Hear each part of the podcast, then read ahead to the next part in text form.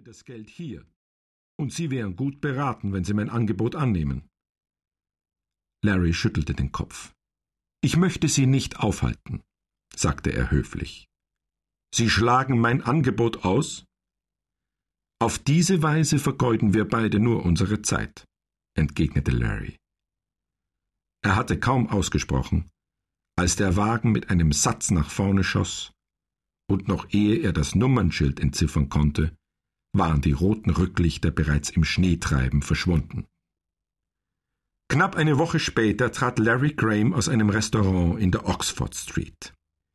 Die Nelke im Knopfloch seines Fracks kündete von seiner beschwingten Stimmung, und er hatte in der Tat allen Grund zur Zufriedenheit, denn er hatte die Van Rissig-Juwelen gut verkauft.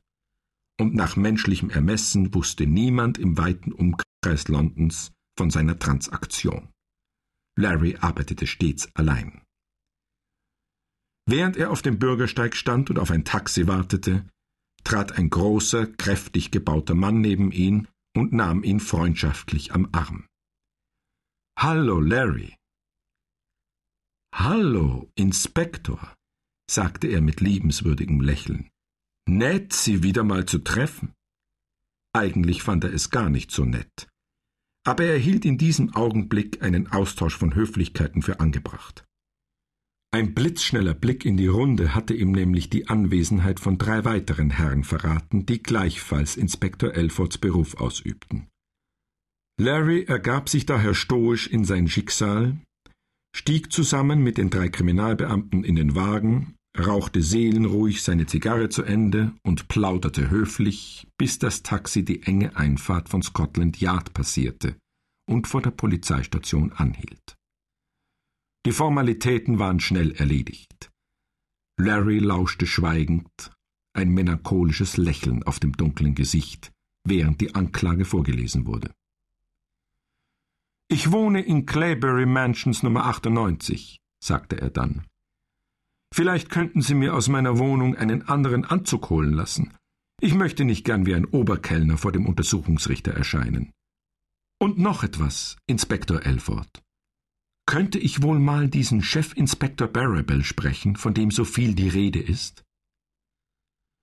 Elford bezweifelte, ob sich jener geheimnisumwitterte Beamte sprechen lassen würde. Als sich die Zellentür hinter Larry geschlossen hatte, ging er dennoch hinüber ins Hauptgebäude und fand Chefinspektor Barrabell in seinem Büro, wo er, eine Pfeife im Mund, gedankenverloren über gewissen Unterlagen brütete. Ich habe Larry Graham festgenommen, Mr. Barrabell, sagte Elford. Er lässt fragen, ob Sie wohl auf einen Sprung zu ihm hinüberkommen würden. Er habe Ihnen etwas mitzuteilen. Der Chefinspektor lehnte sich im Stuhl zurück. Ich werde mit unserem Freund sprechen, erklärte er.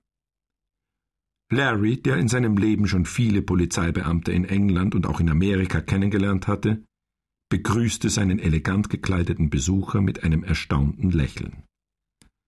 Sehr erfreut, Ihre Bekanntschaft zu machen, Chefinspektor, sagte er. Ihr habt mich mit der heißen Ware geschnappt, und ich werde Ihnen nicht viel Mühe machen.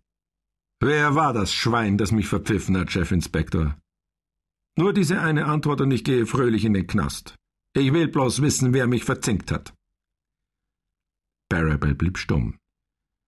Es kommen bloß zwei Männer in Frage. Also erstens der Mann, der das Zeug gekauft hat, und der hält dicht. Bleibt Nummer zwei.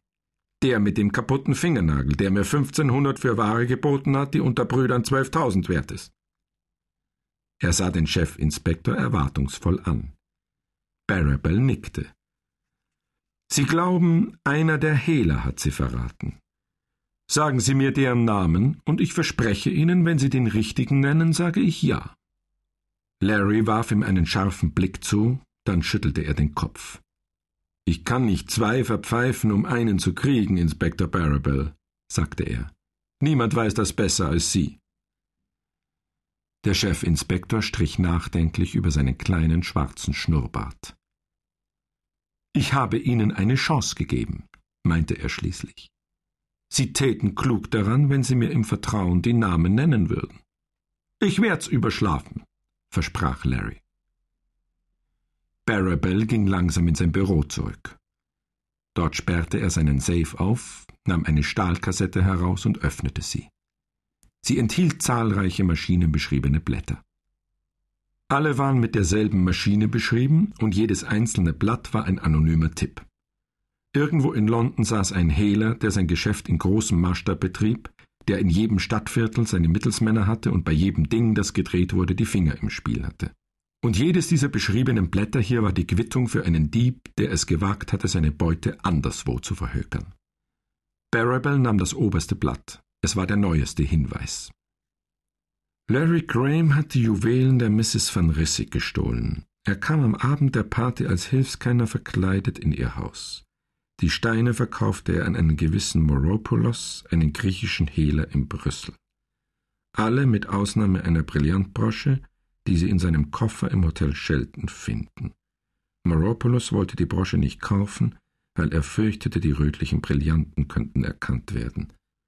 PS, die Brosche befindet sich in dem doppelten Boden von Larrys Koffer. Das Blatt trug keine Unterschrift. Das Papier war identisch mit dem aller anderen Mitteilungen. Chefinspektor Barabel strich abermals über seinen weichen Schnurrbart und starrte aus halbgeschlossenen Augen auf das Papier. Zinker, sagte er leise. Warte nur, ich kriege dich noch. Zweieinhalb Jahre waren vergangen, seit Larry Graham mit einer dankbaren Verbeugung zum Richtertisch hin sein Urteil entgegengenommen hatte. Er hatte mit erheblich mehr als drei Jahren Gefängnis gerechnet und das Laub im Park begann sich herbstlich zu verfärben, als zwei Leute langsam einen kiesbestreuten Weg im Hyde Park entlang spazierten. Es war ein sonniger Tag, doch vom Osten wehte ein scharfer Wind, der schon den kommenden Winter ankündigte. Der Mann war etwas über vierzig, mittelgroß und kräftig.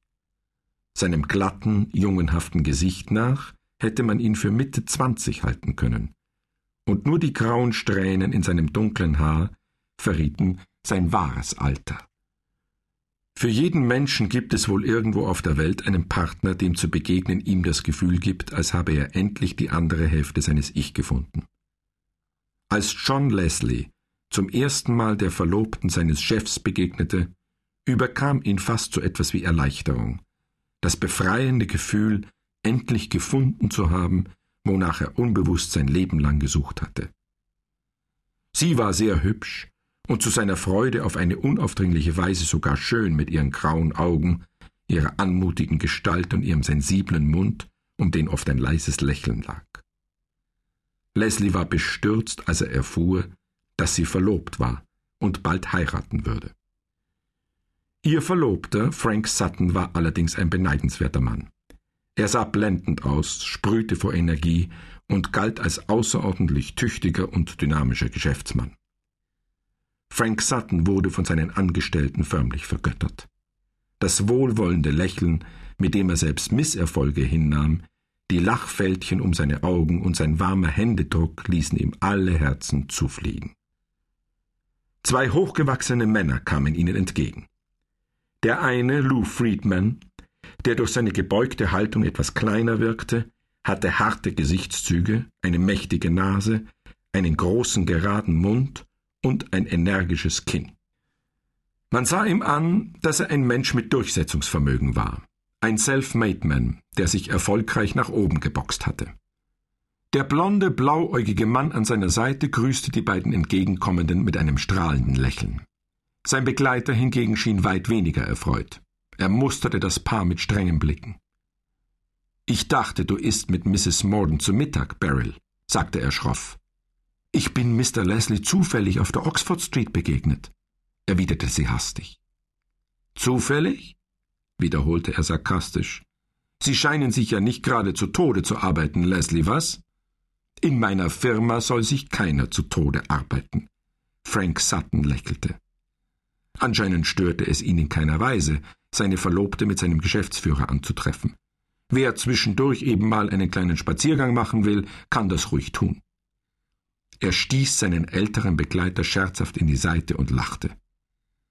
Lou Friedman jedoch war durchaus nicht belustigt. Es entstand eine peinliche Pause, bis Sutton seinen Angestellten am Arm nahm.